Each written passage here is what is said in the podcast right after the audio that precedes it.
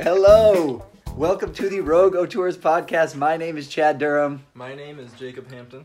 I'm Eric Wood. and we are here with one of my most uh, anticipated episodes that we do, which is our top 10 favorite movies of the year. It's very exciting. Uh, obviously, we hear each other, we talk uh, about movies a lot during the year, but I, I know deliberately I avoid mentioning this is for sure on my list. And sometimes there are movies I don't even, not that I don't mention them, but I don't play them up quite as much because I know they might be on the list and it's fun to kind of reveal them today. Um, and and as always, our emphasis is on favorites. We're we realize that not all of these will be ones that everyone includes. They're not all Oscar nominees. Uh, they're ones that hit for us in some way, and so we always we always uh, emphasize that. As well, we wait until the end of January because since we are not critics, we are not paid for this. I mean, I think I think we all have a pretty critical eye. We- I- I mean, to say we're- paying, you're not paying. to say we're not critics, I guess, is uh, uh, maybe maybe we uh, should be critics Yeah. and called critics, but we don't get paid for it, and so we have to track down some of these movies that actually are considered as coming out in 2018 in the month of January. That's kind of what we do in theaters, on video, if uh, you know, or DVD. Pardon me, that's my oldness talking, but um, so we wait until now. And uh, to start off, before we jump into our top 10, we wanted to just have a very brief discussion about the Oscar nominations, which did come out just last week, two weeks ago, two weeks ago, or whatever. Yeah. I think it was two weeks ago. Um, and we will do, by the way, those of you who followed us a lot, we'll do a Facebook Live video probably on February 19th around 4.45, 5 o'clock, where we'll say who we would pick in 10 of the top categories. Um, and you can kind of see, like, if we had a vote or if we were the ones who got to decide who we would pick. But what are some thoughts you guys had about the Oscars? Some brief thoughts before we jump into to the top 10 lists. Well, now that I'm only down to one movie that I'm blindly hating on, because I did see Green Book, and uh, didn't hate it, but I'm still uh, very annoyed at not only its Best Picture nomination, but its many, many nominations besides that. How It's- many nominations did it get? I don't know, but I just know that it's in weird. Five, I However think. many- Five, I okay. think. That's Too too, many. Too many Five because too it's in many. weird stuff like editing and I did think editing screenplay. was weird. It, it is strange with Green Book, which I have also seen at, at this juncture. It feels very like a very simplistic version of lots of things, and I'm okay with it. Like I I liked the movie. I cried during the movie because that's what I do. I did not. But it also feels like we did Driving Miss Daisy in 1989, Uh-huh. and and the reverse in yeah, and it, and and it feels like the nuance that you see in some other stuff. And I hate, I hate, honestly, I hate to be like, is it just because it was a white filmmaker? But a lot of the ones that have nuance and and more subtlety and complexity are Black Klansman, Black Panther, Get Out. Sorry to bother you. Movies made by black filmmakers Oh yeah. that can Yeah. c- comment more on these ideas of race from a place inside, feeling a lot of that. If Beale Street could talk. Yeah. Um, and so, like, some of the criticism that was leveled at the fact that it was white people, I, it hits for me, like, feels relevant, even though that's probably not the only thing. And I get Peter Farrelly made it, and I get that he was like, no, it's like a buddy comedy. Like, I get all that. Well, I think a little bit of the buzz too about it, like the real people behind it not being completely on board. Yeah. I think Yeah. that I think there's some That undermines. I mean, the movie is the movie, and I think I can respect it for what it is. But at the same time, I think you hear those things, and you got to kind of, you know, Yeah. think and play those things Yeah, out. I for think, sure. And I, like I said, I liked it. I enjoyed it. Yeah, I thought it was I. a crowd pleasing. Yeah. but it didn't, to me, strike a chord. Like, oh yeah, let's let's get this one nominated. I don't know. It just seemed. Yeah. Yeah.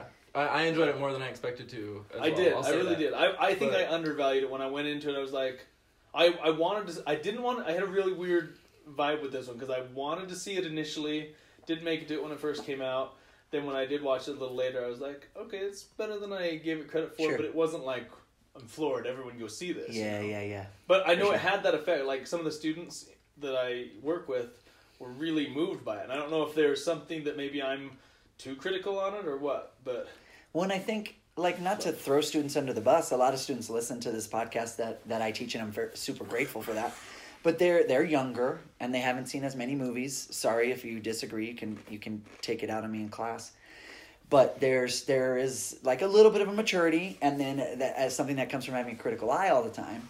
But they they weren't around with Driving Miss Daisy. You know what I mean? Okay. And so, and not just Driving Miss Daisy. That's I, I don't mean to only use that, but No, but like for me, it's probably like when I was in like right out of high school, The Help came. Yeah. out, right. So it was like yes, that was very similar of Uh-huh. just like A- a, a very little- basic take on like Right. A little a simplistic this version. is racism. Here's how you overcome it. Yeah, Like, yeah, yeah, yeah, yeah. There's the formula. Truth but- be told, I know I have not seen The Help. I need to see The Help. But yeah, th- I feel like there's just a saturation of films on racial, and it's a hot topic right now. Yeah, yeah. So And that and, and I don't even think I mean like I'm fine with that, Mm-hmm. right? Let's make movies that but I'd rather see the ones that have a little bit more I of a complexity and a nuance. I don't know why it didn't hit. I can't pinpoint what I didn't love about it. Like I didn't love the screenplay. I didn't love like I thought the acting was. Yeah, they're both good, although they're both really good. and but- man, I love Mahershala Ali, but I hope he doesn't win. yeah, No. I, I'm going for someone else. And he's yeah. probably going to win, and Yeah. he's great, and I will support him in so much stuff. But man, I hope he doesn't win. Side note: Him and True Detective. Go watch it. He's fantastic. He's wonderful. and he just won that. two years ago for Moonlight, mm-hmm. well deserved. I was completely on that train, and I feel Yeah, like Moonlight let's let's reward nice. someone else if we can. Like I don't know, Sam Elliott. Or Agreed. something. Side note. So yeah. Sam Elliott, yeah. So that one to me, just to literally classify it as this is one of the best movies of the year, or the best screenplays of the year as well, It just seems insane to me. Yeah, But- Where were you? Where were you at with Black uh, Panther? Black Panther. Where does Panther. that fall in the whole? I I love Black Good Panther, question. especially uh, for an MCU movie, but uh, I could do without it for Best Picture. But I'm not as annoyed by it as I am. See, because I I didn't love Black Panther. To me, that's that one bothers me more than Green Book. Oh really? Yeah, And Like, I I'm- think I'm, I'm- okay with Green Book. I'm higher on Black Panther than both of you. Uh-huh. It sounds like some of that comes from my respect for Ryan Coogler, Mm-hmm. and just the willingness to tell the story in a way that he told it is. I, I mean, and yeah, and I'm fine with everything you guys said. And I wouldn't like if you gave me a list and were like, make the top ten nominations for Best Picture. Black Panther's not on it, Mm-hmm. but when it got it, I was like, cool. Yeah, Yeah. I'm cool with this. I get that. And, I thought and it was I Ryan it was, Coogler should have been recognized for some other stuff, so I'm glad his name is showing I, up. I now. thought it was both cool that it was nominated superhero thing, but I also it was the other side of that that it's also a superhero, and I think I'm I'm a little saturated. Yes. by Oh that yeah, too. definitely. I mean, and there's an element of like, could it have been Mission Impossible or something like Yeah. that? That also feels like. have to.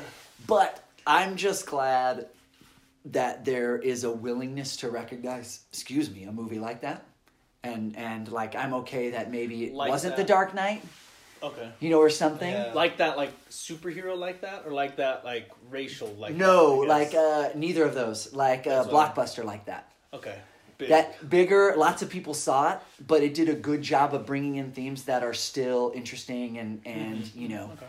complex. I keep using the word complex, last but last question I have on this: Where did you guys feel like? Because we're talking a little bit of the racial. Yeah. Um, race, movies about race, about and, race and and racial relationships. the other one in there is Black Black Klansman. Klansman, yeah. Did that feel saturated as far as racial tension and that sort of thing? like too for- many movies about race, or yeah, like almost it, like in the same the same criticism we're giving, you know, maybe green Book? Green Book. as far as Did, well, that, I, did that hit on it for you? No, Because it- it, well- didn't for me. no, I it know didn't.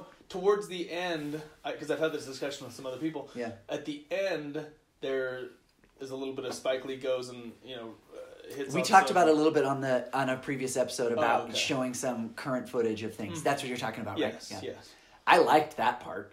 What was Yeah. it that li- did that? So did that make it feel more real, or was that what? Sh- y- y- more relevant. Okay. And I, I think I talked a lot at the time too. The reason I, I like the script, Timely, And, like, I- I- timely even. definitely, and I like Spike Lee as a director. I'm glad he's finally nominated. I didn't agree. necessarily think there were a ton of directorial touches in Black Klansman that I was gaga over, No, it wasn't. but I like Spike Lee, Yeah. and I'm glad he's he's recognized. But what yeah, I liked didn't- I was could the pinpoint a very like man, this Spike Lee really hit it here. Yeah. But I felt the whole thing consistently Yeah. like drew me in a lot more than I anticipated being Right. drawn in by the story. Just Yeah. generally. I liked the black comedy that was Mhm. super, like, it, it made me feel uncomfortable. And I, I, I did touch on this in a previous episode, but Mhm. when they have like Adam Driver having to say all these terrible, terrible things, Mhm. and it is meant to, I, I, I hesitate to use funny, but because I didn't laugh per se, but it's meant to disarm you. Yeah. Just the fact that in those moments he has to say all these things to be accepted, and that was very relevant to what we see around us, or or things you know that can, you can finally say again without being too political. Mm-hmm. That you know would have been taboo in the past, and somehow we've opened a door, and suddenly people can say things again. And I think it, Black Klansman wasn't necessarily one of my very favorites of the year, mm-hmm. but I think those moments of resonance, there were a few of them for me, were were really. I had no problem with Black Klansman being in there, even Oh, if I it- didn't even though it, you know I may not mention it today. So you know, and I'm always glad with. I, I was saying this today at lunch. Anything that can be made by a filmmaker who is not my gender or my race or my ethnicity or whatever that can give me a window mm-hmm. into that gender, race, or ethnicity mm-hmm. or culture, I am into. Yeah, And I think that's Black very Klansman, well Get said. Out, If Beale Street Could Talk, mm-hmm. you know, stuff like that did. And I didn't feel like I saw that window in Green Book. And I feel like it was giving me a window into stuff I didn't understand Hmm. when I felt that in some of those other ones. For me, even Black Panther for me. Yeah. Really. Surprising lack of nominations for Beale Street, by the way. Yeah. Overall. especially we were just talking about. James Laxton's cinematography. it's so Yeah, gorgeous. Oh man, that opening scene. And is, is Green Book in cinematography? A better know. no, no, no, Okay, no. good. It's the three foreign movies. Oh, that's right, which was What a very surprising, category, and then What do the favorite Roma, and A Star Is Cold Born. War, What's the Uh, third Never look, never look away. Yeah. Star Is Born, which has great cinematography, and favorite, which has Yeah. dynamite cinematography. Cold War is really pretty. Yeah. I'm gonna track that down. That's one of the ones I haven't seen. I really want to track down Never Look Away. I want to say two quick things, and then that, if you don't mind, well, and you probably had something more to say too, making your comment about female-led movies. But um, I wanted to just say, sad. There was nothing for widows for me. That was Mm. sad. Like even just a, a a token screenplay nomination, and super excited. Super excited for Buster Scruggs three nominations. Oh, That yeah. I was so pumped especially for a screenplay. When they showed up on screenplay, I was like, "Oh, I I'm I feel strangely okay Yeah. about uh, the Oscars, even though weird other things happened." That was one I did not expect, and it was announced first because it's um, it was alphabetical. Wow. So they're like best adapted screenplay, which I also didn't know. Buster Scruggs had a couple of the stories were adapted, so I thought it would have been an original anyway. yeah. And so then when it came up, oh, that was probably my most uh, excited moment of of the Oscar nominations. Nice. Uh, I was really happy for Yalitza. Oh, yeah. nomination for Roma. Yeah, for I sure. think that's awesome. So And I- cool. I hope she wins. Honestly, she's Yeah. my vote for the category. It'd be interesting if it kind of, if it sw- the Roma stuff swung so much that she could even be with those other three heavyweights that are up Mhm. at the top. The only one who won't win that category, no matter what, is Melissa McCarthy. Sorry, Melissa, Sorry, Melissa. she's Not out your year. completely. Yeah, not your year. And then uh, Eric was just saying something before we started recording. Just something interesting about fem- female-led movies that. Yeah, just the if the two probably favorites, the top two nominated films, The Favorite and Roma, if one of those wins, it'd be two years in a row that you have a female driven story that would win. Yeah, I read an article cool. about it. It's, it Doesn't happen very often, No, surprisingly. Yeah, I also think cool. I also think the directing um, surprise for me was Bradley Cooper not being on Oh there. gosh, just Insane. just for no, I don't want to say that yet because I'm going to talk about something later. But okay. yes, there are a few things that he did in there that I feel like he should have been. Was there any? Rewarded for. Can you think of any? Re- like, is it? Did he do something? Well, is he I mean, too the other good guys at, in it. I such think a good actor I think that they, they said no. I, I think they fit. Adam McKay in there because there was all that love for Vice that not everyone knew would come, Mm, and I think that kind of pushed him out because it's Yorgos Lanthimos and it's Alfonso Cuarón mhm. and it's Bla- Spike Lee. Mm-hmm. Okay, Yeah. and then it's uh, there's one I'm forgetting besides Who Cold War. Then it's Cold War, and then what is the What other one? It's not Peter Farrelly. He didn't get nominated. I'm trying to Green Book, Bohemian right Rhapsody. so No, no, no, no, no. Black it. Panther. No. Oh man, we should have the list out. I'm so sorry, everyone. Yeah, we should. Too bad. what is the last one? It's got to be obvious. Oh, and and Adam McKay. Oh, I so just didn't say Adam McKay. Okay, so right? Yeah, yeah, yeah, yeah, yeah. So Adam McKay was the one to me. He was on the bubble on a lot of people's, Mm-hmm. and there was all that love for Vice that was semi unexpected, even though the Golden Globes had had it. Mm-hmm. And I just think there's also always that possibility of like people expected everyone else to nominate. Yeah. You know that happens sometimes, like Argo. And I, I think I said this to you in text. I think that I wonder if that might end up pushing it to Best Picture: of Stars Born because of people being like, "Well, Bradley Cooper should have got nominated." That's Yeah, what happened with Argo. That's true. Yeah. I definitely don't think Argo was the best movie that year. Sorry, everyone who loves Argo, but Okay. I think Ben Affleck not getting nominated was Did love me some Argo. yeah, it's good. I own it. Like it's good. I just it was a surprising Best Picture nominee Yeah. Yeah. nomination uh, win, Win. for me. Win for me. Cool. Okay. Awesome. Uh, we'll yeah we'll More we'll Oscar share talk some where more. that came from. Well, yeah, yeah. If you want to talk Oscars, uh, you know, Here all day. tweet at us. if you know us, text us. You know, we'll do it. we'll do it. All right, let's talk about movies that just missed our top ten. We're gonna jump into our top ten in a minute. We want to give a shout out to movies we couldn't, we didn't have room for. Eric, if you don't mind starting off, movies you think uh, you would have wanted to get in but couldn't. Any? Uh, we've talked at length. The Green Book. I Okay. didn't put that in my top. Yeah. Uh huh. Um, Widows as well. Mm-hmm. One of them. Beautiful Boy didn't make my list. Oh list. yeah, I haven't seen that yet. I'll be honest. Um, uh, where what do we got here? Uh, Black Panther didn't make my list. The Old Man and the Gun. Yeah, that was a good one. Uh, Sicario two. Uh, I mean, you know. Um, those ones were some of the ones that were just out for me. Nice, nice. Uh, ooh, I've got one last. Uh, in my favorite genre of the scary movie, horror movie, Hereditary. Didn't quite make the didn't 10? quite make my list. Uh, yeah. If I were a betting man, I, I think we might hear that later. So I'll here, spoil it. I'll spoil it. I'll say you. I'll say you won't. Actually. oh, you won't. Okay, Oh. all right. Thank you. But I'll throw. Uh, I'll throw in another honorable mention for it. Just Yeah. Hereditary was awesome. Mhm. nice. I had four I wanted to mention specifically that were at at all. All of these were considered for my top ten. Multiple of them were in it at one point before I moved them out. You know, if Mhm. Beale Street could talk didn't make my top 10 Fantastic cinematography. One that I really wanted to find room for because it was so small and I thought it was so well done was Borg versus McEnroe with Shia LaBeouf. Like I was surprised how good that movie was, looking at the psychology of these two tennis players. And I more it's probably recency bias. I saw things after that just kind of overtook it. Um, A Star Is Born didn't make my top ten, and I'll talk a little bit more about it later at at one small part later.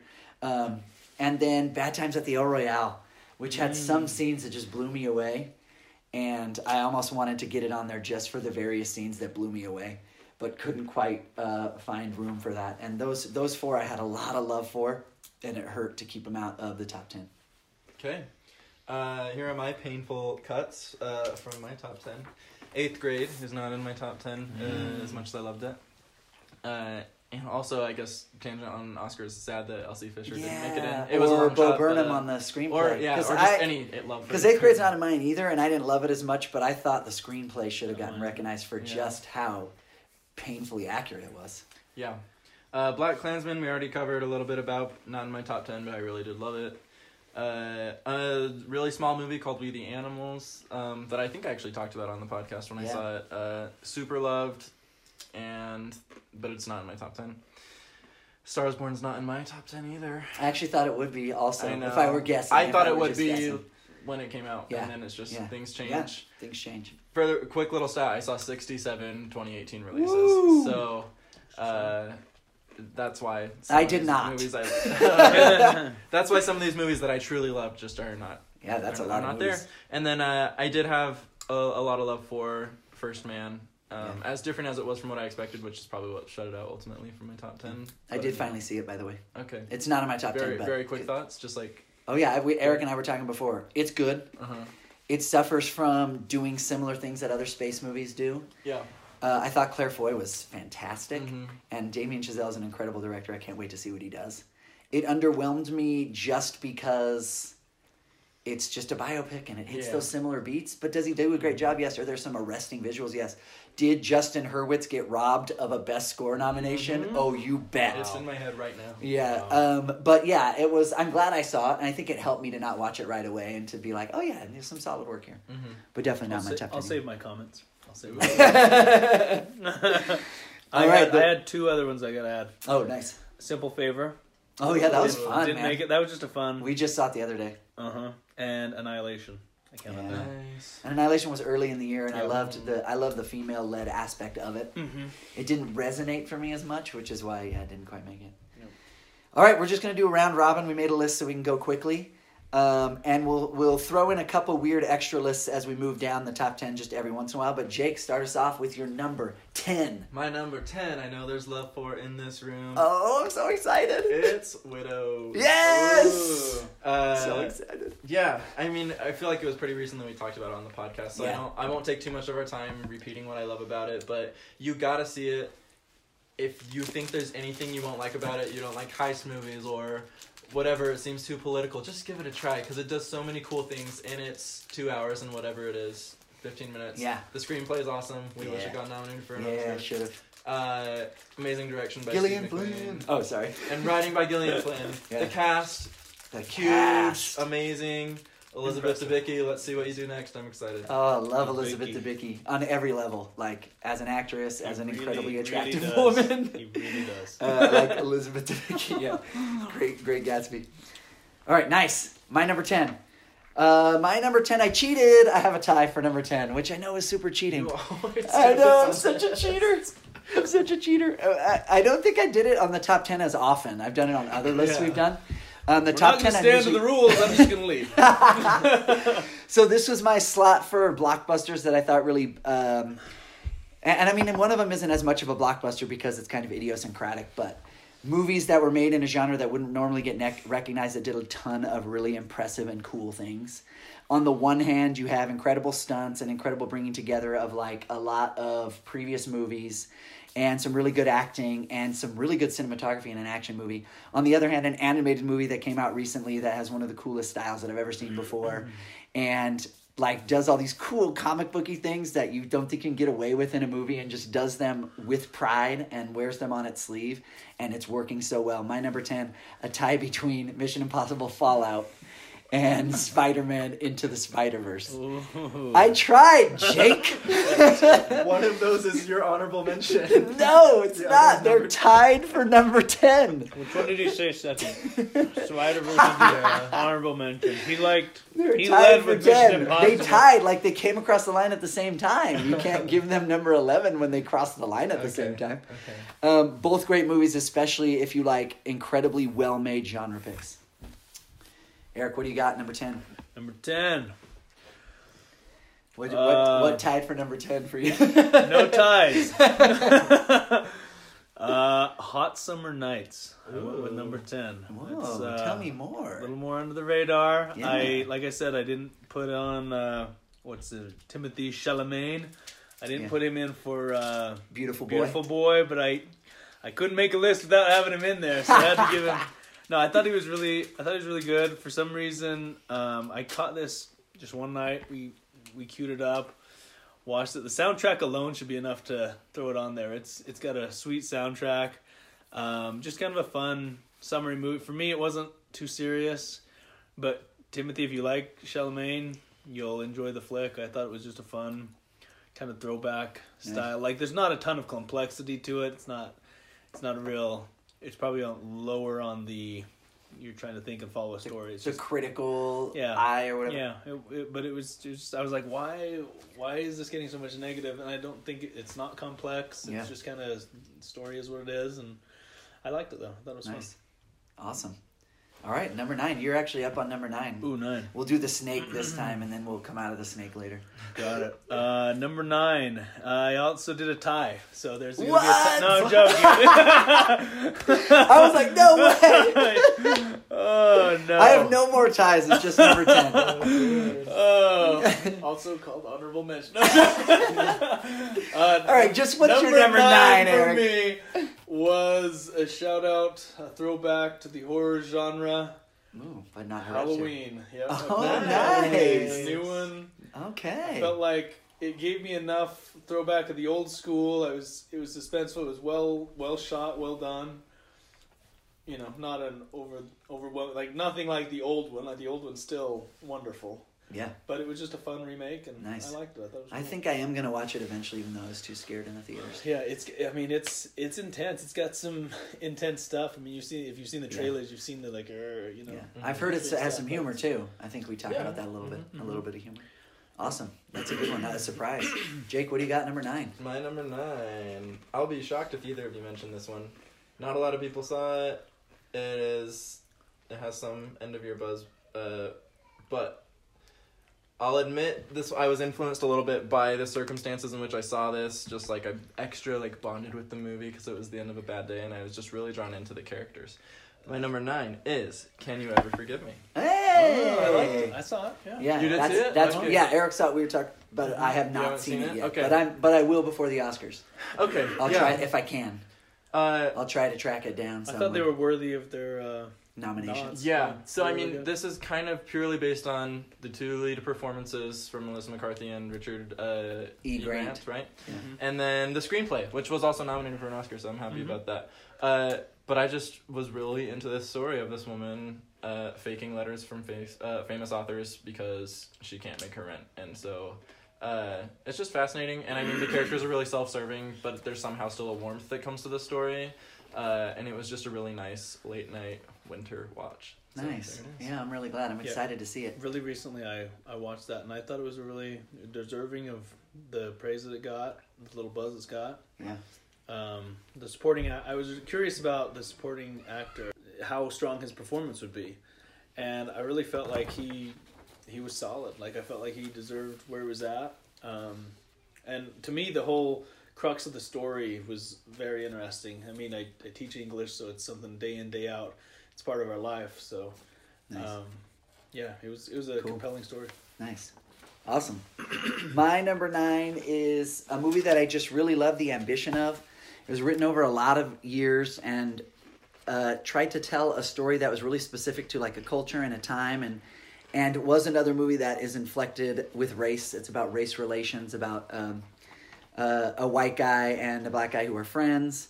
Um, and the movie was like they, it threw a lot of stuff at the screen. It's really it's really short, and it didn't necessarily like. It wasn't these huge themes at the end that just really bowled me over, but I loved the like the smallness of the story, the re, the realism of the story, and the fact that it was written by the two guys that starred in it, and then it was directed by uh, a Hispanic gentleman, and I just I loved the vibe of it, and that was Blind Spotting, and Blind Spotting was a movie that actually got a fair amount of buzz, not for the Oscars per se, but for a lot of people really giving it some love um, for just kind of telling a specific story about Oakland and the culture and stuff, and. Um, Who does that star? Daveed Diggs Yeah. and Rafael Casal. Um, and I just was enthralled by what they tried to do. And it's it's really like it's ambitious as far as the themes it's touching on, but really small as far as the reach of the story. And I really liked that. And it, it it brings in a lot of spoken word. That's something that they wanted to do because Daveed Diggs is really good as a rapper. He was in Hamilton. And so there's like some spoken word stuff. And they actually, the climax is kind of heightened. The final scene is this this confrontation where he raps a bunch, which I'm sure some people didn't like because it feels almost like a break in reality. But it both does and doesn't in that moment, and I really thought that was cool and that they were willing to do that. And it's a small movie, hard to track down, and not one I think that's going to blow a lot of people's minds, but um, really based in the friendship of the two the two people in real life, um, and uh, in the way that actual like you know Green Book felt like it kind of you know simplified. This felt like it really delved into the complexity of a friendship between a white a white man and a black man, especially in a culture um, where there's a lot of um, landmines of race, which I thought was pretty cool. Um, and I'll go on to my number eight because we're snaking. Um, my number eight is Hearts Beat Loud. I'm just going to jump in and say it. Yeah, Hearts Beat Loud, Nick Offerman, and uh, I keep forgetting her name, uh, Kiersey Clemons. Nick Offerman and Kiersey Clemons and Toni Collette. Um, small movie, again, just tells this pretty um, contained story about a father and a daughter and their love for music and how it kind of helps them connect as she's about to go off to college. Um, there's some really good good music by a guy named Keegan DeWitt. I actually have part of the, the soundtrack on a 45, which is kind of cool. Um, and I thought Nick Offerman gave one of his most subtle performances, and he's good. He's good in stuff. Like he does a lot of subtle things, um, and played down like he's not funny hardly at all. And there's a lot of realism to it with the dying of like of the vinyl industry. Of course, obviously, vinyl is more popular now, but it was the idea of this, uh, you know, mom and pop kind of uh, record store that he owned, and his wife had passed away. And um, yeah, really cool, really subtle, really moving, and ultimately just felt like it could have been some people I heard about down the street, and I could have walked over and they could have told me this story with some with some cool music. So Sweet. yeah, very cool, very cool. Eric, number eight. Number eight. Uh, this was one of my favorite soundtracks. A stunning lead actor, and I went with Bohemian Rhapsody. Oh, really? Nice, I'm okay. hear the case. Um, Which you I- haven't seen yet.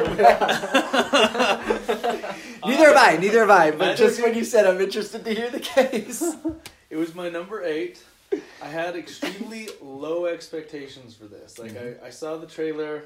My wife was really big on this one, and so like we went opening night, and she was excited about it, and I was like, you know, walking in with hesitation and my bag of popcorn, and and uh, I don't know. It just it. I felt like I know there was a lot going on with this, and direct. I don't know who the official director was. It was Bryan Singer. Still listed as Bryan Singer, as I understand it. uh huh. Um, but I felt like the the lead actor was was really good. I think Rami really uh, uh, carried that, and it's I don't know how much what the percentage of, but he's on screen a lot. Yeah, no doubt. Um, I mean, uh, the music. Everybody loves Queen. I feel like it was just a phenomenon. I feel like I I you know teach high school English and everyone's listening to that that music that time period. Like it was just almost a revolution as I got you know teaching those high school students, and so it was it was fun to see that the effect it had on that. But overall, the story it's not anything like to me. It was very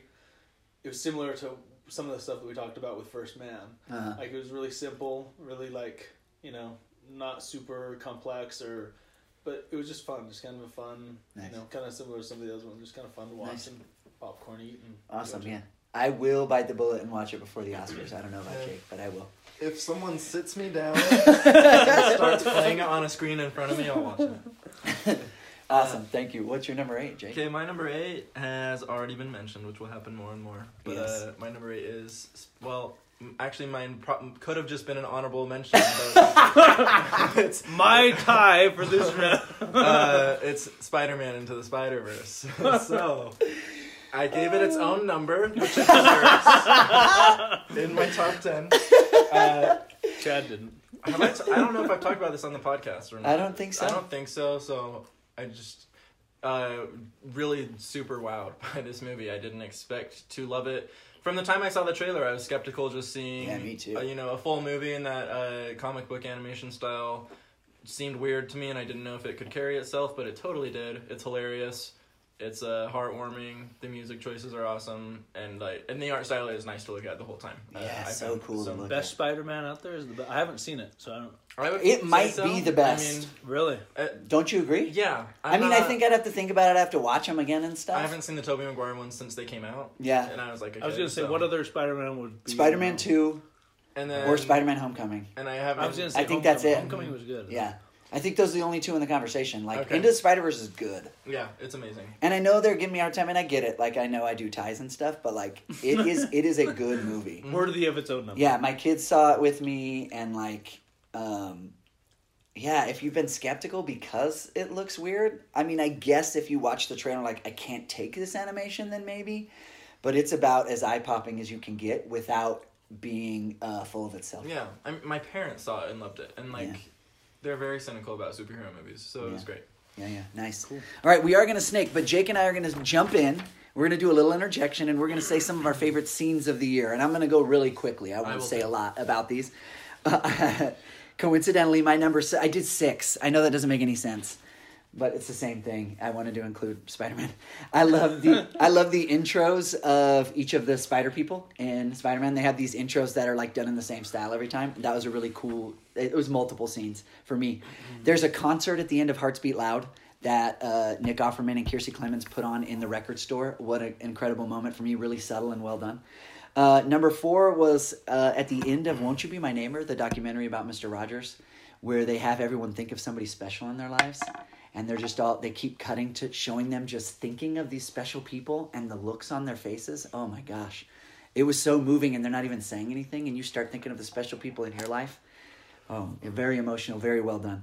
Number three in Ballad of Buster Scruggs, Harry Melling from the Harry Potter movies plays like a quadriplegic who does these like uh, readings of stuff, like Ozymandias. Oh my gosh, I they're so gorgeous, and they have one scene where the, Liam Neeson sets up like this background and he's lit up and they put this makeup on him and then it was snowing in one scene and Bruno Delbonnel is the cinematographer and this story is so tinged with melancholy anyway and harry melling was incredible. You would never know he played dudley. He did uh, such a great job. I loved every scene that he is delivering these kind of like speeches and stuff that are famous. Um, number two there's a dance scene in the favorite that i freaking loved. And i saw it with marcus marino. Shout out to marcus marinos and his band dad bod. Um, but we were dying and I, I, just the way that Rachel Weisz and the other dude are into it, and the cuts back and forth, and the the completely um, oh shoot uh, anachronistic way that they're Yeah. dancing. Oh my gosh, I I was I loved it. I was so tickled. Um, and then number one, Stars Born didn't make my list. Bradley Cooper didn't get nominated for director, but Shallow, the scene of Shallow, I thought was about the most masterful piece of filmmaking I saw all year. Just that Okay. that three minute section. It is so well conceived and edited, and acted by those two. And the live thing. I mean, I've watched it again a couple times. I found it's on YouTube. I found a way to watch the scene again a couple times, and Bradley Cooper in the background is giving looks to the other people, and Lady Gaga, you really feel her energy, and he appears to sing with her in the microphone for a minute after he asks, invites her to the. Oh my gosh, I get goosebumps every time I think about it. That's my I, my favorite scene of the year, and it didn't even make my top ten, and that's not a knock on the rest of the movie per se. Um, but I, nothing else lived up to that scene for me after that in A Star Is Born, and some of my not love for the movie came from just like still yearning for that scene Sure. as the rest of the movie went on. So those are six scenes I absolutely love this year. Okay, I'll be quick with my five. They're not in any particular order, and since I had so many to get it down to five, I chose to go with only movies that are actually not in my top ten, but Oh, that had nice. scenes that I loved. That's beautiful. Uh, so one of my favorite scenes this year was the uh, pool scene in The Strangers. Uh, the Strangers Prey at Night, in which someone is murdered, set to a backdrop of neon lights, and uh, the song "A Total Eclipse of the Heart" playing, which drops in and out of the sound design as the characters like thrown in and out of the pool water. It's. Oh, that's cool. Um, uh, the uh, mom speech from Love Simon, where she just like tells Simon he finally gets to breathe now, um, really awesome. resonated with me and it uh, made me cry. So there's that. Uh, I'll bring uh, Hereditary back up for a minute here, and but I'll only say the scene. You'll only know what it is if you've seen the movie because it is a major spoiler. But the telephone pole scene, not necessarily. I'm going. Let's call Yeah, these most. We'll call these most powerful scenes of the year. That one. That scene was uh, deeply disturbing and like had me glued to the screen unlike anything else this year. That's awesome. Um, speaking of disturbing car scenes, also the car scene from. Uh, that's all. It's a telephone pole slash car scene. Uh, also the car scene from uh, eighth grade. Uh, in oh which- man, I couldn't even look at the screen. Yeah. Uh, I so- couldn't. I was looking away. It was only me, and I could not. I'm like shaking right now. I'm I'm rocking back and forth. It made me so anxious. Yes. So again, most powerful. Yeah. Not. I mean, favorite because it, it's amazingly done, but uh, obviously not favorite as in I'm joyous throughout that entire scene. Uh, Giddy. yeah. One- and, one more thing about eighth grade, uh, the scene at the end where she she and another kid kind of have a mini Uh, date. Just to, to bring in one other scene I forgot about that Yeah. I, I really liked. It's awkward but so real and and and and joyful too. Yes, it is. Okay, joyful. sorry, sorry. Um, one scene I was kind of darkly joyful during uh, as well. My final favorite scene was uh, the long, uh, long take on the street in Halloween, uh, in which Michael Myers goes into like several houses over the course of probably Mm, five yeah. minutes or so. The long take is, and So uh, good. uh, it just follows him around, and it's really creepy. But like in this, just it's fun, and uh, I'm pretty. Sh- I I can't even remember if there's a score during that scene. It all works though. It's just like uh, I if I remember one thing from that movie, it's that long take, and so That's it's a great awesome. time. One that I've got just that came to me as Yeah. as we talk about these scenes. Opening scene of Beale Street, man. Opening scene of Beale Street where the cinematography, those colors, Yeah, that blew me away. yeah, it's great. I was excited. James that. Laxton's good. All right, let's move on. Number seven, Jake. All right, Jake, then Eric, then me. Uh, my number seven. Let me double check.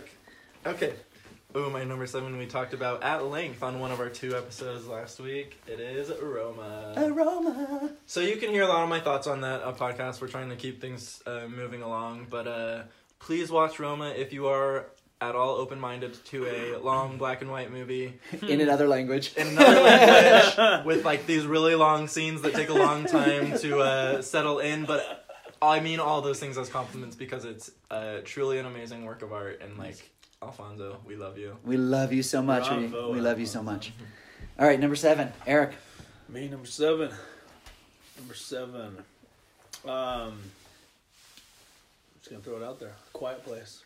Nice. I know I should have mentioned that. It's not in my ten. I know. Well, who knows if we'll hear it later. I could But probably, um, I should have thrown it into the the just missed. I forgot. I could throw in some uh, scenes from that. I'd go the Yeah. bathtub scene. Oh, yeah. Is wow. I was going to jokingly mention as one of my favorite scenes of the year the second half of A Quiet Place, just because it's it like doesn't stop. It's just like Yeah. all one thing after the, the other. So. Oh yeah. Um, Emily Blunt though. Shout out to Emily Blunt. Didn't have her in anything else. Didn't get nominated, but Uh, she won the SAG. She won though. the SAG Which award a bunch of one against a bunch of powerhouses. Uh-huh.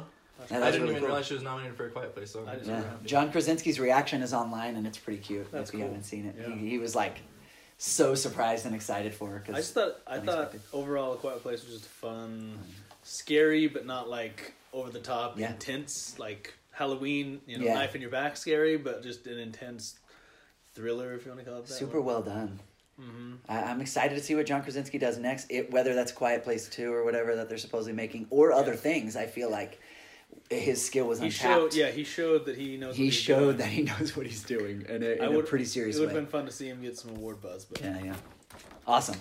My number seven is a, a movie that uh, so many critics loved, and yet it wasn't in any Oscar buzz. People usually had it way down on the list. Directed by a woman, and so it would have been really cool for it to have gotten a Best Director nomination. Subtle, smart, and about a lot of things without shouting that it's about a lot of them. It's about family, it's about relationships, it's about PTSD. My number seven is Leave No Trace, which is on Amazon Prime and is uh, such a quiet need- like, movie. I need to see it. Free Prime or like if uh, you you have to own Prime, mhm. and then it's free. right, but like in Yes, catalog if you have or paid for Oh, cool. Prime, Mhm. you can watch it for free. Sorry, that's what I meant. yeah, yeah, yeah, yeah. I, mean, I just why, wanted I to guess why would you clarify. mention that it's available to Yeah, rent on Amazon? I just wanted Okay. to. I just wanted to Yeah. clarify. Yeah, Uh-huh. yeah, yeah. We just like Um, uh, ben Foster and uh, what's her name? Mackenzie Thomasin. Thomas and McKinsey. Thomasin McKenzie. Thank you. I flipped it. Mc, uh, Thomasin McKenzie. Thomasin Harcourt McKenzie. I think is how she's like. They're both fantastic, and I am Ben Foster's sad if I had if I hadn't known they weren't going to get nominated, I would have assumed they were because of so much love for Leave Mm-hmm. No Trace. It's quiet, it's subtle, but it's moving and it's thoughtful, and it keeps your attention, and uh, it's so nuanced. Loved it. Great. Uh, let's see, Eric, number six. We're moving. Number We're moving, guys. We are moving along. Number six, just mentioned with the uh, one of my favorite scenes opening up. If Beale Street could talk. Nice. Number six. Nice. Um, nice. Barry Jenkins. Um, Speaking of people we love, we love you, Barry Jenkins. we really We do. do. We really do.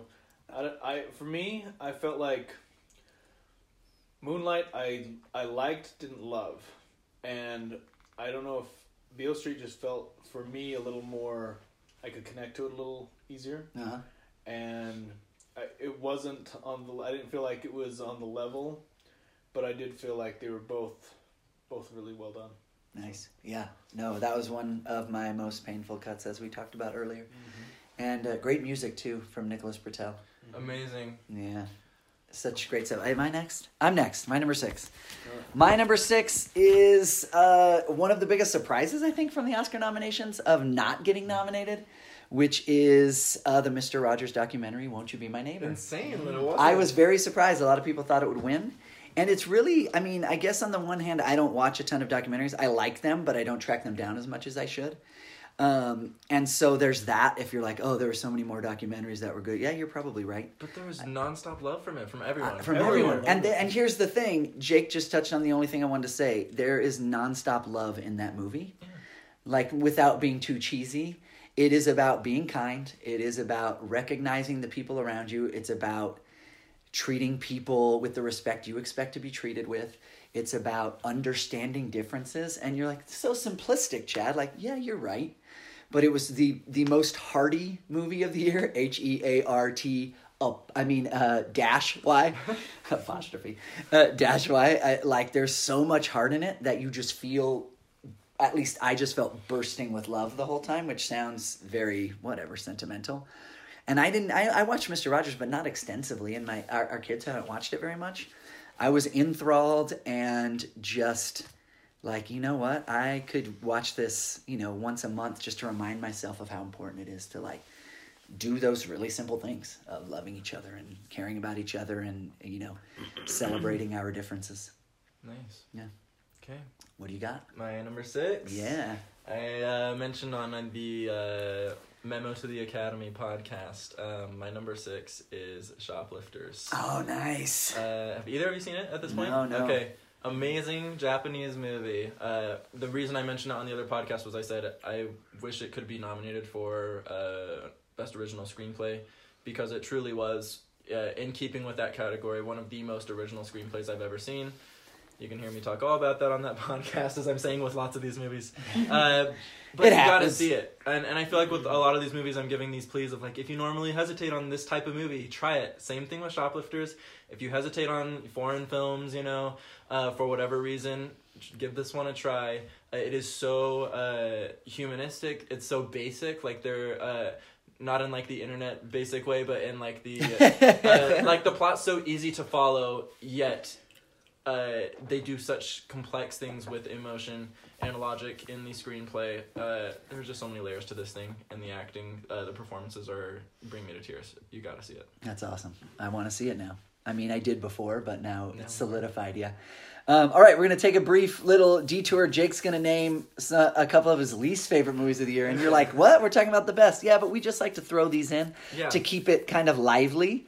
Um, so he's just gonna name some movies. Probably not go into too much depth, but name some No. movies that were not good. Yeah. That really he disliked. Like I said, I saw 67 for this uh, year in film, so there were definitely some in there that I really did not like. So here are the bottom five.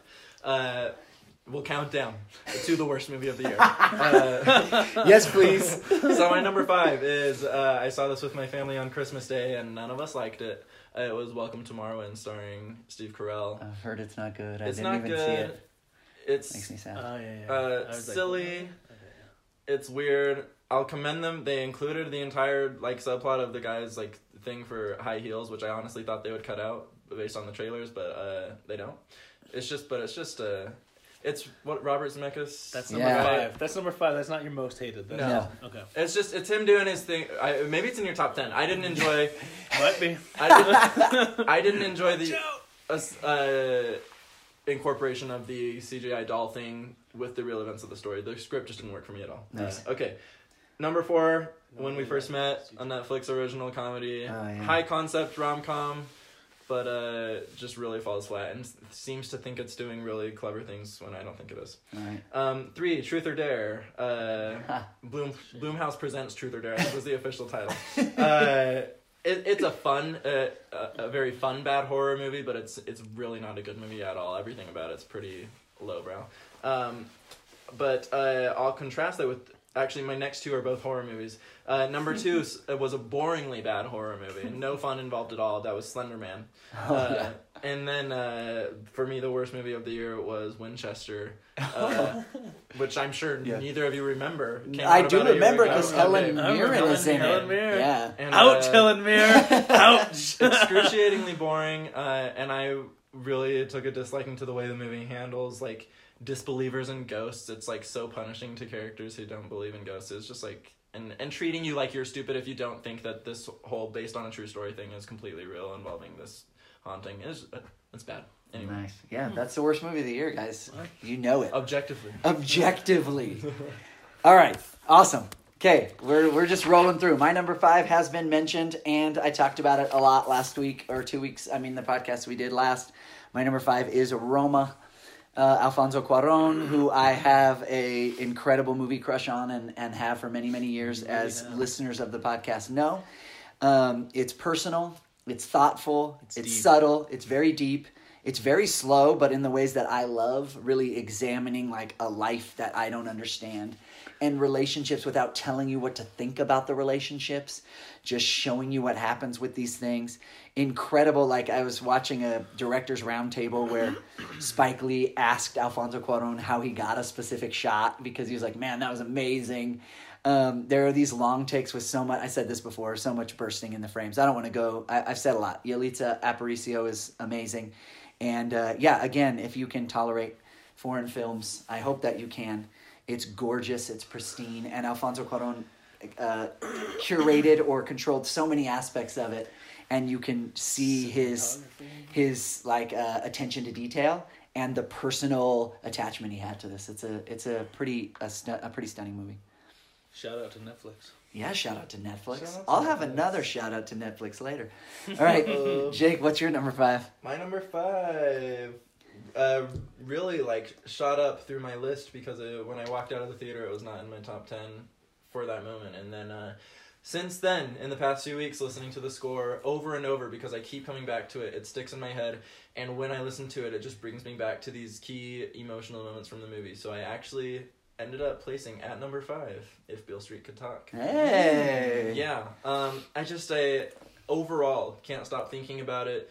Uh, how even though and the reason it It's wasn't moving. it- Very moving. Yeah. And more moving the more I think about it and the more I listen to the score and it brings me back into the story because when I first walked out I was like I don't know I was tired during that it didn't move me to tears like I Yeah. expected it to you know That was my just- reaction, even though I liked burn, I feel liked it a too. ton, Mhm. but that was my reaction. Yeah, Yeah, and so it's more gives you more to think about after. um, Definitely. but just the technical uh, things about it, the cinematography, yeah. the gorgeous score I keep mentioning, the uh, the use of color in both the sets and the costumes is just Color. so so gorgeous. So I, I kept it. And Yeah, that's uh, I listened to a podcast with Barry Jenkins, and I don't remember who he was on there with, but he mentioned how his two lead actors had to fit the bill They were- completely, and they, They were so good. I thought they were really strong. My Yeah. sister and I have talked a lot about it, and talking with my sister almost brought it into my list. And I know that it wasn't on my list.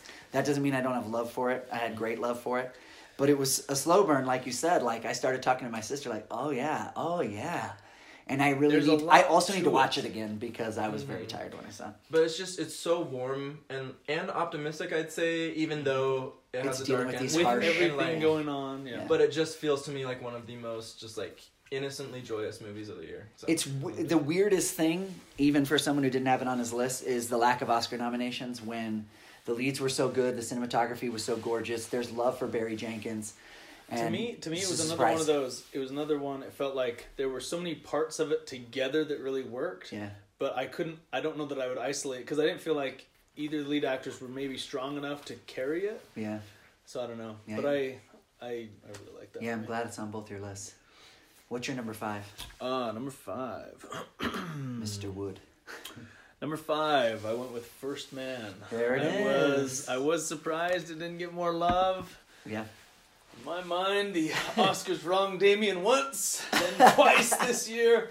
well, he did um, get he I- did win Best Director for La La Land, so you know They they teased him. him. They teased him up in front of everyone. no, I I thought it was I thought it was really strong. I thought uh, Claire Foy was really good. Yeah, we talked was- a little bit about it. She was my fave of the performances. yeah. Awesome, nice. Uh, let's see, number four. Jake, hit us up Oh, with the we're on me number again. four. Shoot. And now we, Uh, I mean, we might get more repetition. We might not. I don't know. Oh, this will be repeated for sure. My number four. Let's just say it. It's the favorite. Ah, the Mm, favorite. his favorite. Interesting. Interesting. uh, Nominated for ten Academy Awards. insane, uh, but well deserved, uh, in my opinion. Man, this movie this movie still surprised me, which is and uh, saying a lot since uh, I had the trailer literally memorized because it played before every movie I saw for like four months, which I wasn't complaining about. I enjoyed it every single time. Uh, but one of the to me funniest movies of the year, and then also like uh, I loved how much the ending gave me to think about. All all delivered on a platter of uh, fascinating cinematography, weird, Really, uh, really impressive. cinematography. weird and just like awesome music choices, uh, and of course the three. Can we call them three leads? Yeah, uh, I think so. leads. Uh, I even though technically two sporting, but Yeah. amazing performances So all around. Um, I love you, Olivia Colman. I know. I I I'm rooting for you for the Oscars. I am rooting for her. I'm Mhm. rooting for her, and I, I, I, I like Glenn Close. I don't dislike Glenn Close, and I know she hasn't won ever and all that stuff. But Olivia Colman's so good. Yeah. So Oh, great good. job, Yorgos. I feel like a fan, even though the favorite's the first of your movies I've seen. I'm gonna watch the rest. I am. Yeah, I've gotta seen see some the more. I've lobster. seen. You gotta. See, I need to see the lobster. And I need to see gotta Killing of a Sacred Deer. Yeah. Killing of a Sacred Deer. All right, my number four. We're four, right? My number four has already been mentioned a couple Yeah, times, and I've four. talked about it a lot on previous podcast episodes. Um, so I won't say too much. The thing that I will say is that you expect a genre movie and you get something much more thoughtful, complex, nuanced, subtle, with incredible performances. I was rooting on the sly for Daniel Kaluuya to get uh, nominated for his performance in this. My number four is Widows, which slowly moved up my list just as I thought about it and uh, all the various things it said about gender and culture and politics and social relationships. It is uh, really smart. So smart, I think, that some people would say it's slow. Um, and the heist is really short. And I've said a ton about it. Gillian Flynn, uh, Steve McQueen, way to go. Widows is my number four. Sweet. What do you got for number four, Mr. Wood? My number four, um, A Star is Born. Hey, Oh, A Star is Born. shout out Bradley Cooper. Yeah, Bradley Cooper, Gaga. Gaga. Um, Is that a joke already? Or? Jimmy Fallon always says Oh, that. okay. Yeah. I'm gonna pretend you made it up. no one ever says it. I just thought of it right now. Sam Elliott, I thought was really uh, strong. it's yeah, good yeah. to see and- him on there. not a ton of scenes. no, He's very good.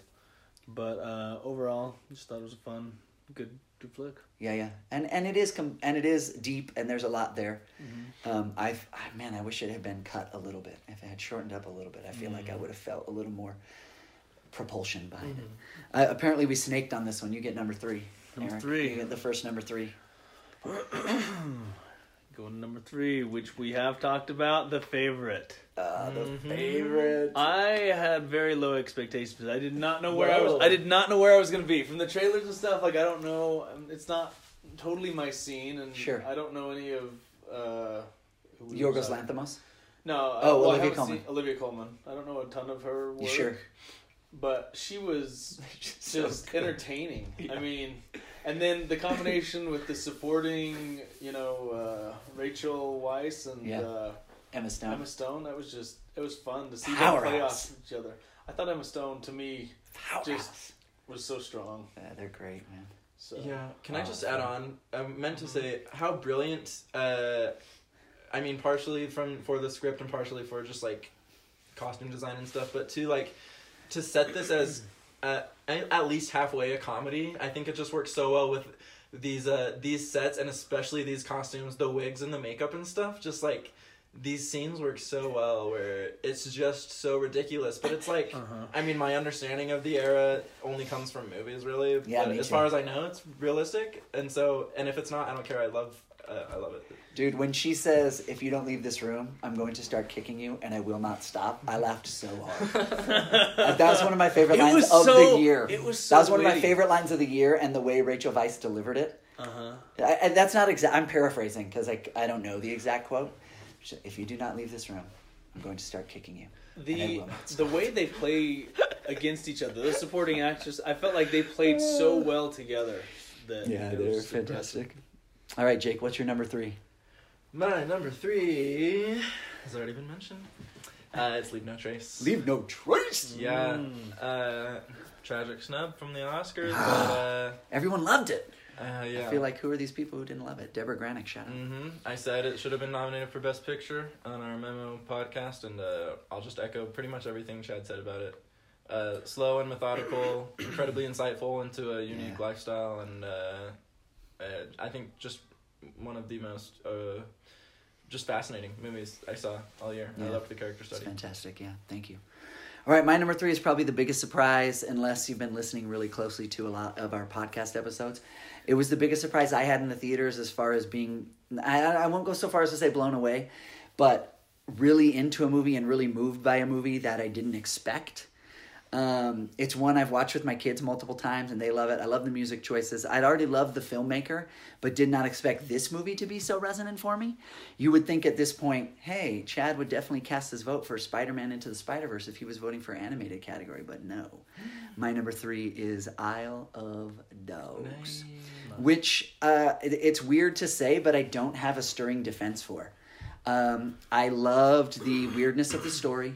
I love the voice work, the very Wes Anderson like voice work, and I loved watching. I think he he he upped his style from uh, Fantastic Mr. Fox, so you get more cool stuff with like the stop motion, um, and it just didn't. It never went where I expected it to go.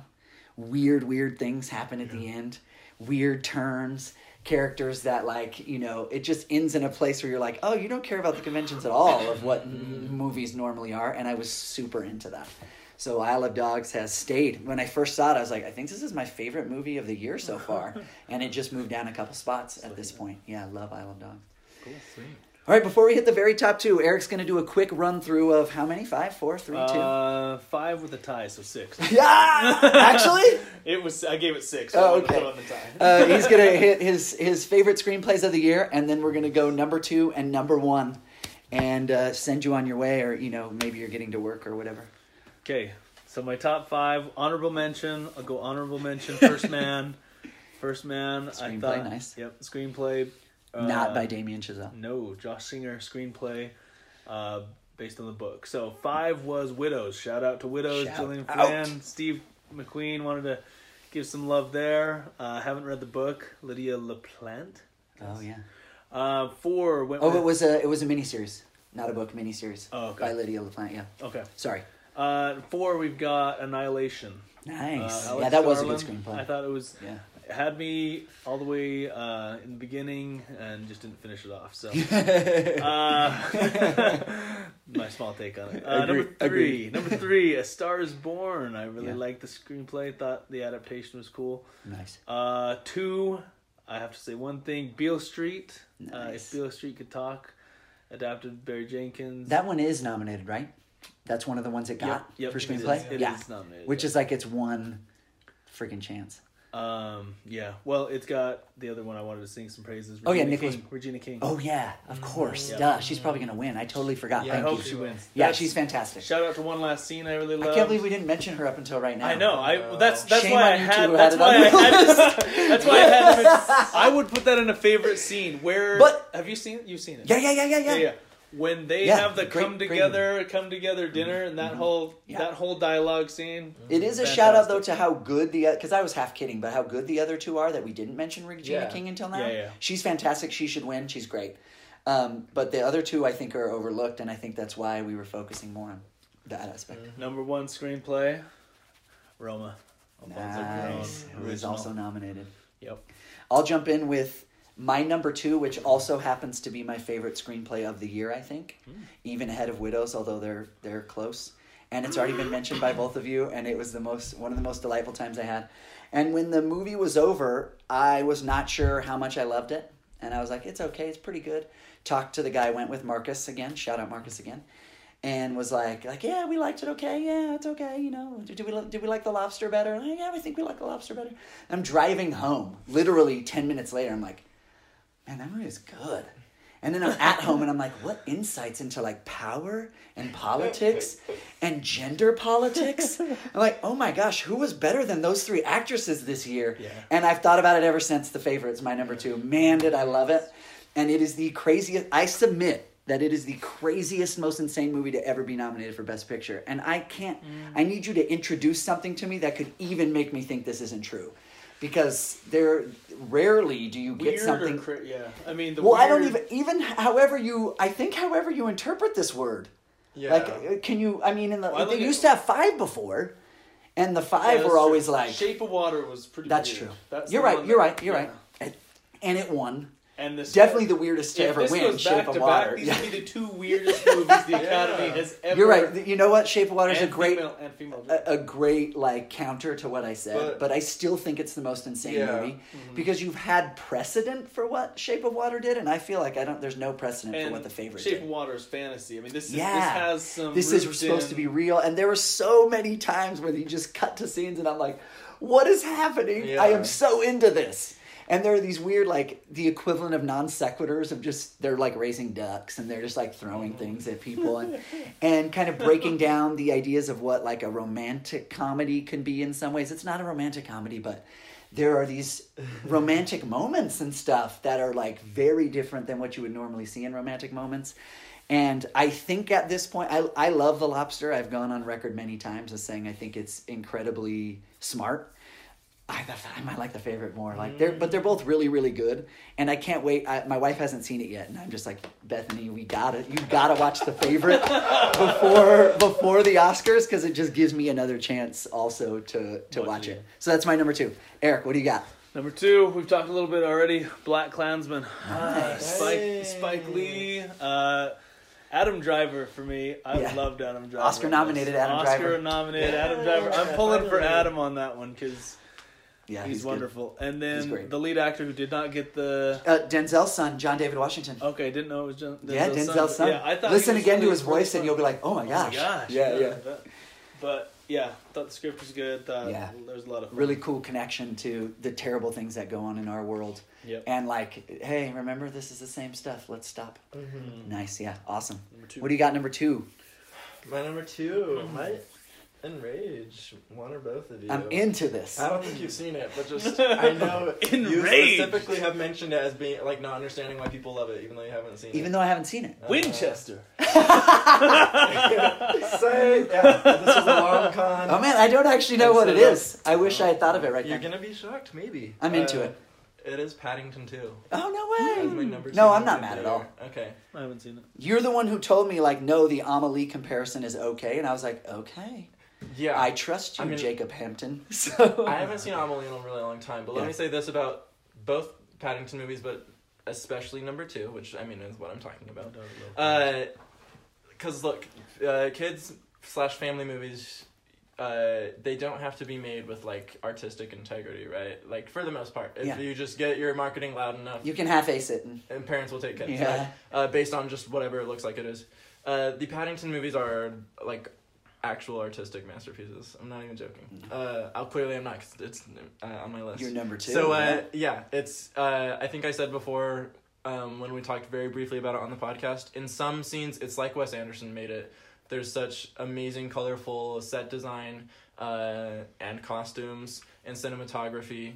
Um, and so there, and uh, so Paddington Two, it's just like really uh, warm and heartfelt. I if you watch it, if I'm convincing anyone to give these a try, do watch both movies, but it's it's so great. It, it in a way, I'm just uh, I'm even more amazed by it because I think it sounds so stupid. Like Yeah. you know, talking family. That's why it's adopts- been hard for me, honestly. Family adopts talking bear. Yeah. Like, and it's a CGI bear, but a live action movie. That sounds awful. It works so so well. And it doesn't enrage me; it puzzles me. Like I've always been like, "There's no way." And you're the first. Like I, I, I've talked to people I trust who have enjoyed it, but someone who I really feel like we can talk critically. That's been like, Mhm. "No, it's actually good." Where I'm like, "Oh, if Jake says it." Every single thing about it, hilarious as well. The screenplay is just like the. Uh, it, it does the great family uh, movie Nice, thing of yeah. including jokes for adults. Sure. Uh, and some nice laughs for the kids. Is you you gotta. And a quick thing to mention before we go to our number ones. All we have left is our number ones. It'll be interesting to see if we name stuff that hasn't been named. I think I can guess Eric's, but I'm I'm not sure I can guess yours. Um, yeah, I don't think so. Uh, Mine's easy. two, two, two of uh, uh, Jake's movies, pardon me, Paddington 2 and Leave No Trace, are the highest reviewed, highest rated movies on Rotten Tomatoes. Both Oh, of them. that's true, huh? Paddington 2 has 216 reviews, all positive. Leave No Trace has 208 reviews, all positive. They are the top two as far as vote getters go that have stayed 100% fresh. So, So kind of interesting. Yeah, that is. Yeah. All right, you you're actually we Oh, snaked I'm- you to I'm number up. one. Ah. Okay. Number one, everybody. Like we sit here, we talk, we love it. I love to hear what everyone thinks. Hopefully, you've been kind of sticking with us, but here is the moment. Yeah, so maybe a mild surprise, but I've watched this one three times, and I've been thoroughly engaged all three times. I think it holds up. It's not a gimmick. Oh, I have a guess now. Fantastic directorial debut. Ah, yes. My number one of the year is a uh, little horror flick called A Quiet Place. Yeah, that's awesome. Chad was just silently clapping. I didn't want to ruin the announcement. uh, So yeah, who would have thought? All the way back in I think March or April, it came out, and uh, it lasted until the end of the year for me. Um, I love the original concept. I've heard a lot of people pick apart little plot points and say like, uh, it has plot holes. To me, that stuff doesn't matter because I think it's so amazing what John Krasinski did. I should have double checked. He did write it though, right? In Yeah. addition to He, I don't directing. think he was the only writer though. Okay. I think there was a script, and then he also wrote on it. Okay. Mhm. Sorry if I'm not crediting whoever else uh, wrote this, but I just we love think you, John. Uh, such a good screenplay, which sounds ironic since there's so little dialogue, but uh, I think just so many horror movies. I mean, it's not the genre doesn't have the best reputation for a reason because of the patterns and trends we've seen of like just flat characters and uh, movies that only exist to try and give people jump scares. But I love that A Quiet Place uh, really develops the relationship.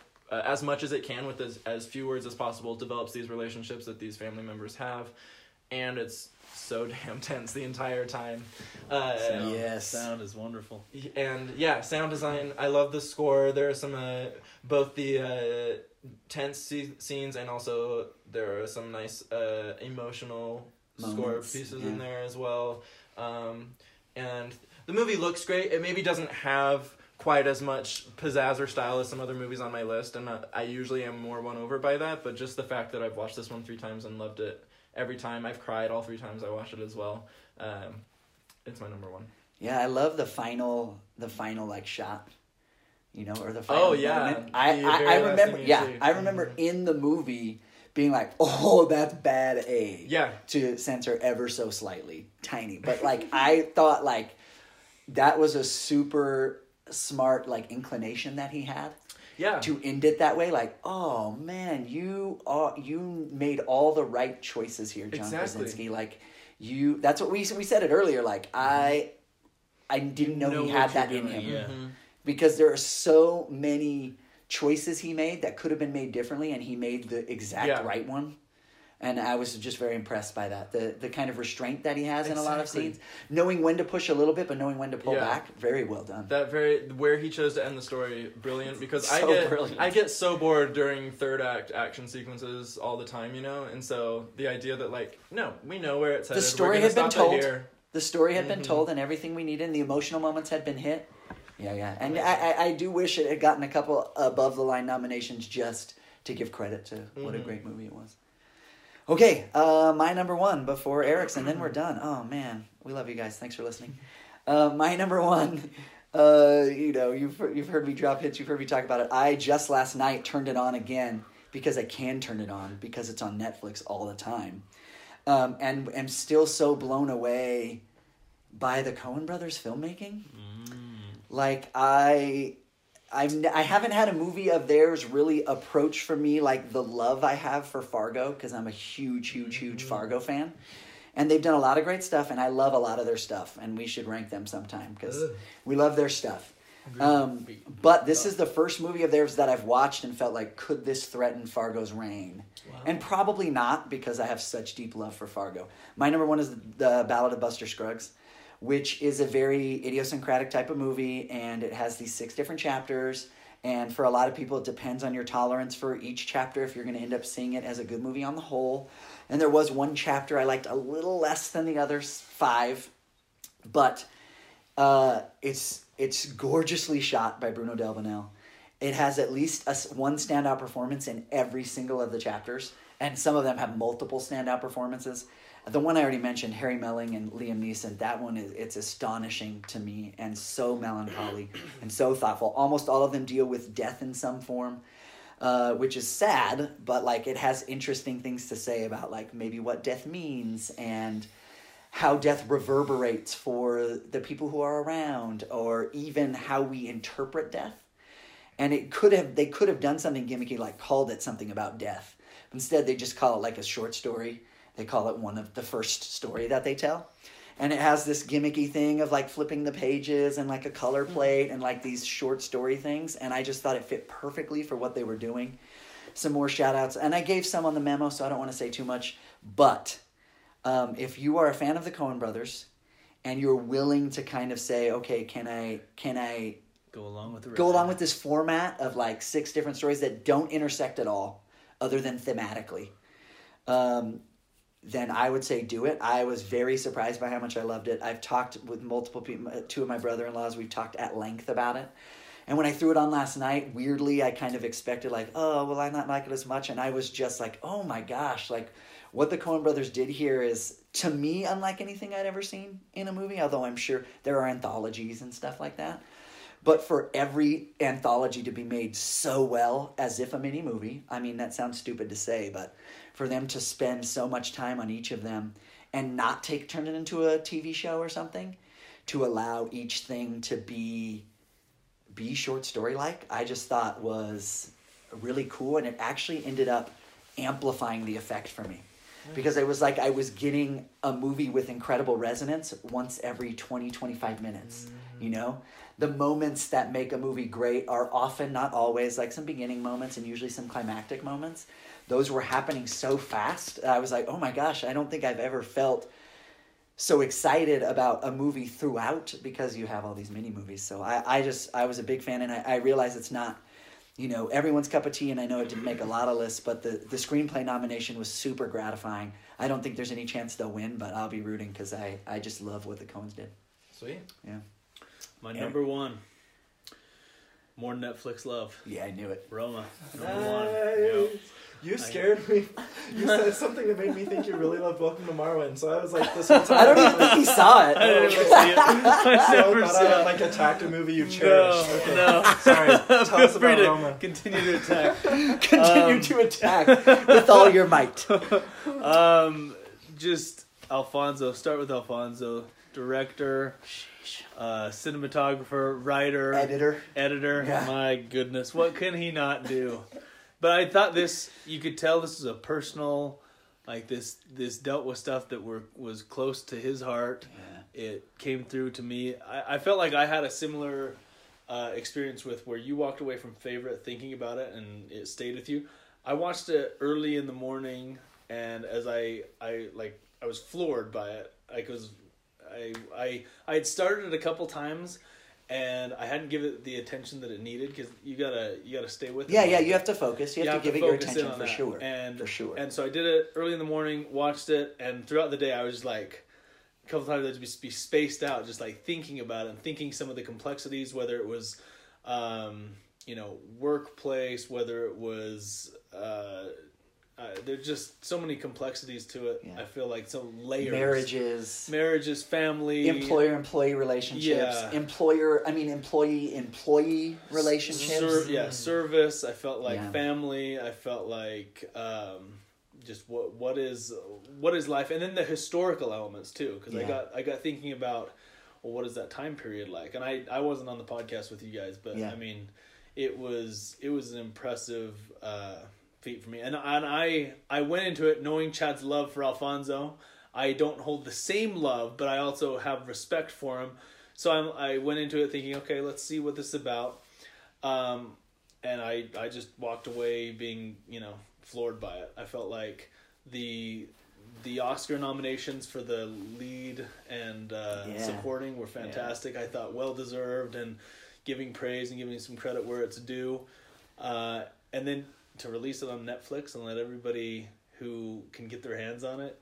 yeah know, he said some pretty interesting things too when he won the golden globe and and people were like well don't you think you're killing theaters? And he's like do you know how many more people got to see this movie? Yeah. do you know how much more reach it has? He's like And to who's gonna me- go see a black i mean he didn't use these exact words. But essentially, but it's a black and white he's saying- foreign film in another language. Like yeah theater experience. We did put it in the theaters for a little while but let's get it to the people's yeah, eyes. Let people see it.